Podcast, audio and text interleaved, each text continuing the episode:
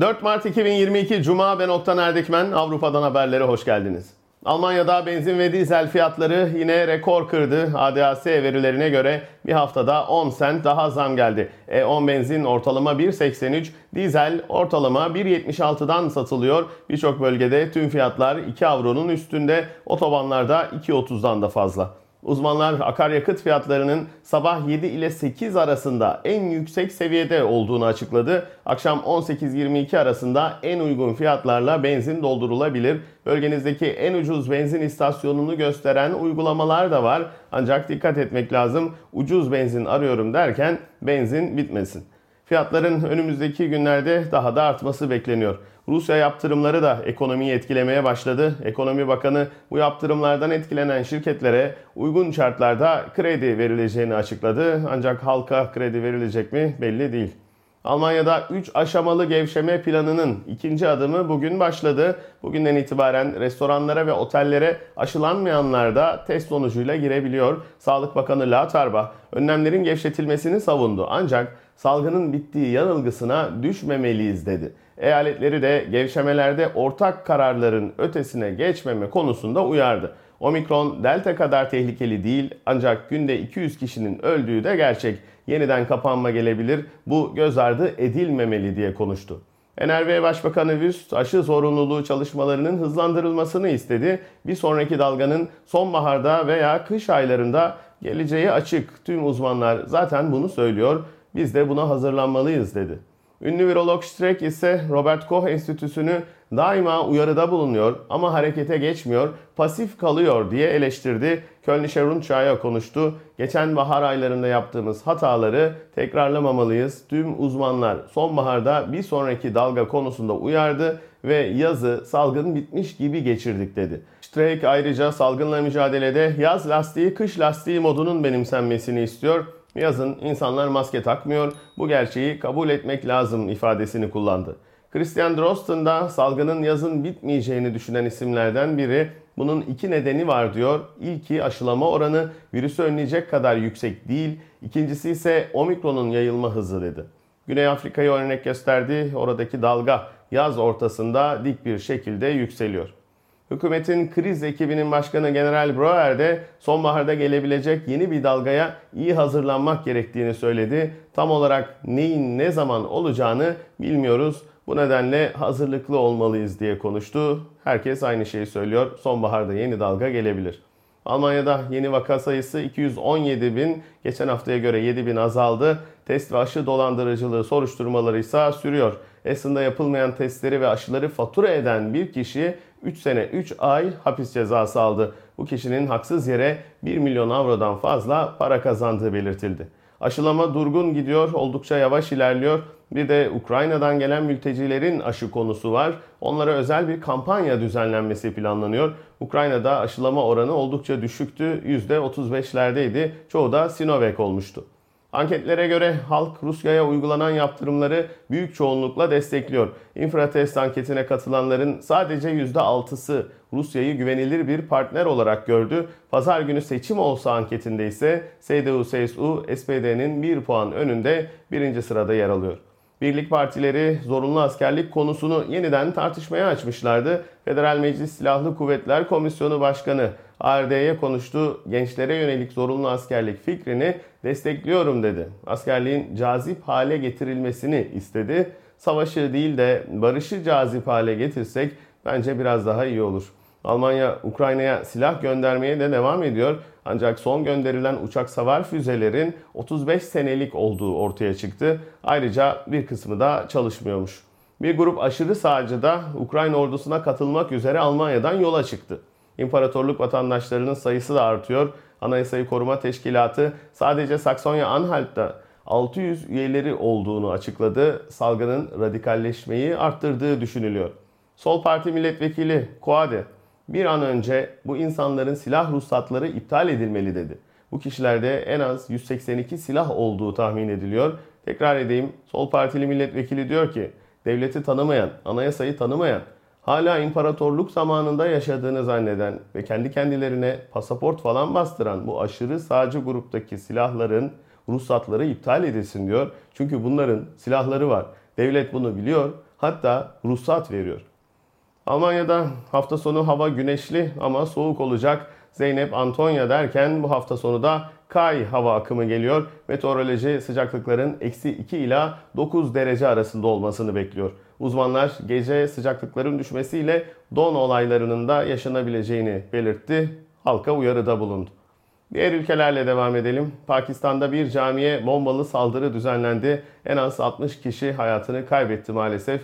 Ancak sarışın ve mavi gözlü değiller. Bu yüzden Avrupa basınında çok fazla yer bulamadılar. Allah rahmet eylesin, tekrarı olmasın diyelim. Fransa'daki vakalar %27 azaldı. Ortalama 52 bin. Enerji fiyatları burada da artıyor. Hükümet bir önlem paketi hazırladı. Önümüzdeki hafta açıklayacak. Doğalgaz fiyatlarındaki tavan fiyat uygulamasının yıl sonuna kadar uzatılması planlanıyor. Avusturya'daki vakalarda biraz artış var. 32 bin olarak açıklandı. Yarından itibaren önlemlerin neredeyse tamamı kaldırılacak. Sertifika zorunluluğu da sona erecek. Viyana ise daha sert kurallar uygulayacak. Viyana'da gastronomide 2G uygulaması devam edecek. Sağlık Bakanı Mükstein istifa etmişti. Yeni Sağlık Bakanı Yeşiller Partisi'nden rah oldu. Salgının dördüncü Sağlık Bakanı aynı hataları 3 kere yapmamalıyız diyerek salı günü göreve başlayacak. Eski Aile Bakanı da rüşvet ve para aklama şüphesiyle gözaltına alındı Avusturya'da. İktidar Partisi anketleri kendi lehine manipüle etmekle suçlanıyor. Eski Başbakan Kurz bu yüzden istifa etmişti. Hollanda'daki vakalar son 3 haftanın zirvesine çıktı. 68 bin oldu. Bugün itibarıyla 70 yaşın üstündekilere ve bağışıklığı zayıf olanlara ikinci güçlendirici dozlar yani dördüncü dozlar yapılmaya başlandı. Dördüncü doz kimse için zorunlu değil ancak risk grubundakilere tavsiye ediliyor.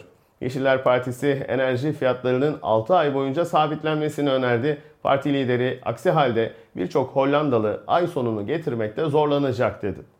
Belçika'daki vakalarsa düşüyor. Bir haftada dörtte bir azaldı. Ortalama 6 bin. Danışma komitesi bugün bir araya geldi. Risk seviyesi düşürülecek. 7 Mart'tan itibaren toplu taşıma, hastane ve bakım evleri dışında her yerde maske mecburiyeti kaldırılacak. Kalabalık yerlerde ise maske takılması öneriliyor ancak artık zorunlu olmayacak.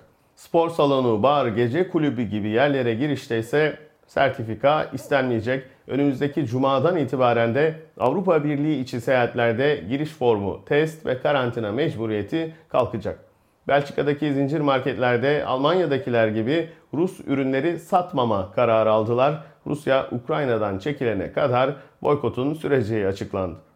İsviçre'deki vakalar da artıyor. 25 bin olarak açıklandı. Geçen haftaya göre %21 artış var. İsviçre silah ihraç eden bir ülke. Ancak anayasaya göre savaşta olan ülkelere silah satmak yasak. Buna rağmen Afganistan ve Yemen'de sivillere karşı kullanılan silahlar arasında İsviçre malları da ortaya çıktı. Üçüncü ülkeler üzerinden satışlar sürüyor.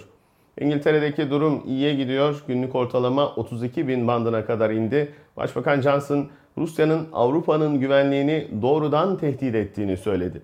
Ukrayna'daki bir nükleer santralde çatışmalar yüzünden yangın çıkmıştı. Bir patlama olursa uzmanlar Çernobil'den 6 kat daha büyük bir felaket yaşanılabileceğini söylüyor. Bu arada İngiliz süpermarketler de Rus ürünlerini artık satmayacaklarını açıkladılar. Marketlerdeki protestolar olayın görünen boyutu, raflardaki boyutu, arka planda görünmeyen ama trilyonlarca dolarlık etkiye sahip bir savaş endüstrisi var. Almanya yeni nesil savaş uçağı geliştirene kadar F-18 almayı planlıyordu. Ama son gelişmelerin ardından İbre ABD'nin yeni ürettiği F-35'lere kaydı. Bu daha ileri bir teknoloji ve haliyle daha pahalı. Bu sene silahlanmaya 100 milyar avro ek bütçe ayrılacak. Zaten bu bütçe 50 milyara çıkarılmıştı. Daha da arttırılması bekleniyor. Ve bu sene 150-170 milyar avro civarı bir para silaha yatırılacak. Bu karar açıklanır açıklanmaz silah şirketlerinin hisseleri patladı. Değeri %100'ün üstünde artan şirketler oldu. Savaşta her iki tarafta da yoksullar ölüyor. Diğer ülkelerdeki yoksullar maddi kaybı uğruyor. Zenginlerse her ülkede kazanıyor. John Jores diyor ki, bulutlar yağmuru taşıdığı gibi kapitalizm de savaşı içinde taşır. Zenginlerin en fazla yatlarına el koyarlar. Tüm dünya basını da onları konuşur. Oysa ölenler fakirler olur. Yatları katları düşen hisse senetlerini yerine koyarsınız. Hatta borsa düştü işte alım fırsatı diye sevinenler var. Ama kaybedilen bir canı, asla yerine koyamazsınız annesinin gözyaşlarını da. Başbakan Scholz 100 milyar avroluk ek silah bütçesini çok az kişiye danışarak belirlemiş. SPD'de bile birçok kişinin haberi yok. Bunlar gözden kaçıyor. Kamuoyu da %75 ile destekliyor. Çünkü 100 milyarlarca avroluk silah almazsak Ruslar gelip bizi işgal edebilirler diye düşünüyor insanlar. Bu konulara odaklanmalıyız aslında. Savaş olunca kim kazanıyor, kim kaybediyor, kim ölüyor. Buna tepki göstermeliyiz ama biraz cambaza bak durumunun ortasında kaldık. Uluslararası Kedi Federasyonu var ve bu federasyon Rusya'daki kedilere yaptırım kararı aldı. Bugüne kadar alınan en saçma yaptırım kararlarından biri oldu. Üniversitede Dostoyevski dersini yasaklamışlardı Milano'da. Onunla yarışır. Artık Rusya'da yetişen kediler başka ülkenin kütüğüne kaydedilemeyecekler ve fuarlara da katılamayacaklar. Bu gerçek bir haber, şaka değil. Orhan Veli diyor ya, neler yapmadık şu vatan için. Kimimiz öldük, kimimiz nutuk söyledik. Kimimiz 100 milyarlık silah anlaşmaları yaptık. Silah kartellerinin hisseleri iki katına çıktı. Kimimiz kedilere yaptırım uyguladık. Kimimiz öldük. Kimimizin de Hamburg limanındaki yatına el konuldu. Rusya'daki kedinin savaşla ne alakası var o da belli değil. Stuttgart Belediyesi de bu aralar güvercinlerle uğraşıyor. Şehirde güvercin besleyenler 100 avroya kadar para cezası alıyorlar Stuttgart'ta. Yeniden beslerseniz bu ceza 5000 avroya kadar çıkabilir. Ancak e, bir uzman raporu var. Bu rapora göre güvercin besleme yasağı yasalara aykırı. Bu savunuldu. Şimdi Stuttgart Belediyesi bu raporu inceliyor. Yeni bir karar çıkar mı onu bekleyip göreceğiz. Bu arada kuşlar baharla birlikte yeniden ortaya çıktılar. Kuşları seviyorsanız kafes almayın ama. Onun yerine ağaç dikin. Kuşlar zaten ağaçlara geliyor. O kadar akıllılar ki. Göçmen kuşlar V şeklinde uçar. En önde uçan bir süre sonra en arkaya geçer. Çünkü en önde uçan rüzgardan en kötü etkilenendir. Dönüşümlü olarak en öne geçerler. İnsanlarda tam tersi. Biz en öne geçmek için neredeyse birbirimizi yiyeceğiz. Bir kargaya iyilik yaparsınız, sizi takip eder, korumaya çalışır. Yiyecek verirsiniz, gider bir şeyler toplar, hediye diye getirir. Biz uzaktan baktığımızda Aa işte kuşlar deriz geçeriz ama aslında her kuşun bir adı vardır. Diğerlerinden farklı bir hikayesi vardır. Hatta yaş günleri bile vardır. Küçük İskender'le bitirelim. Bugün mavinin ayrı bir havası, bugün rüzgarın özel bir şıklığı var. Bugün kuşların yaş günü çünkü sevgilim. Bugün kuşlara senin ismini armağan ettim. Pazartesi görüşmek üzere, hoşçakalın.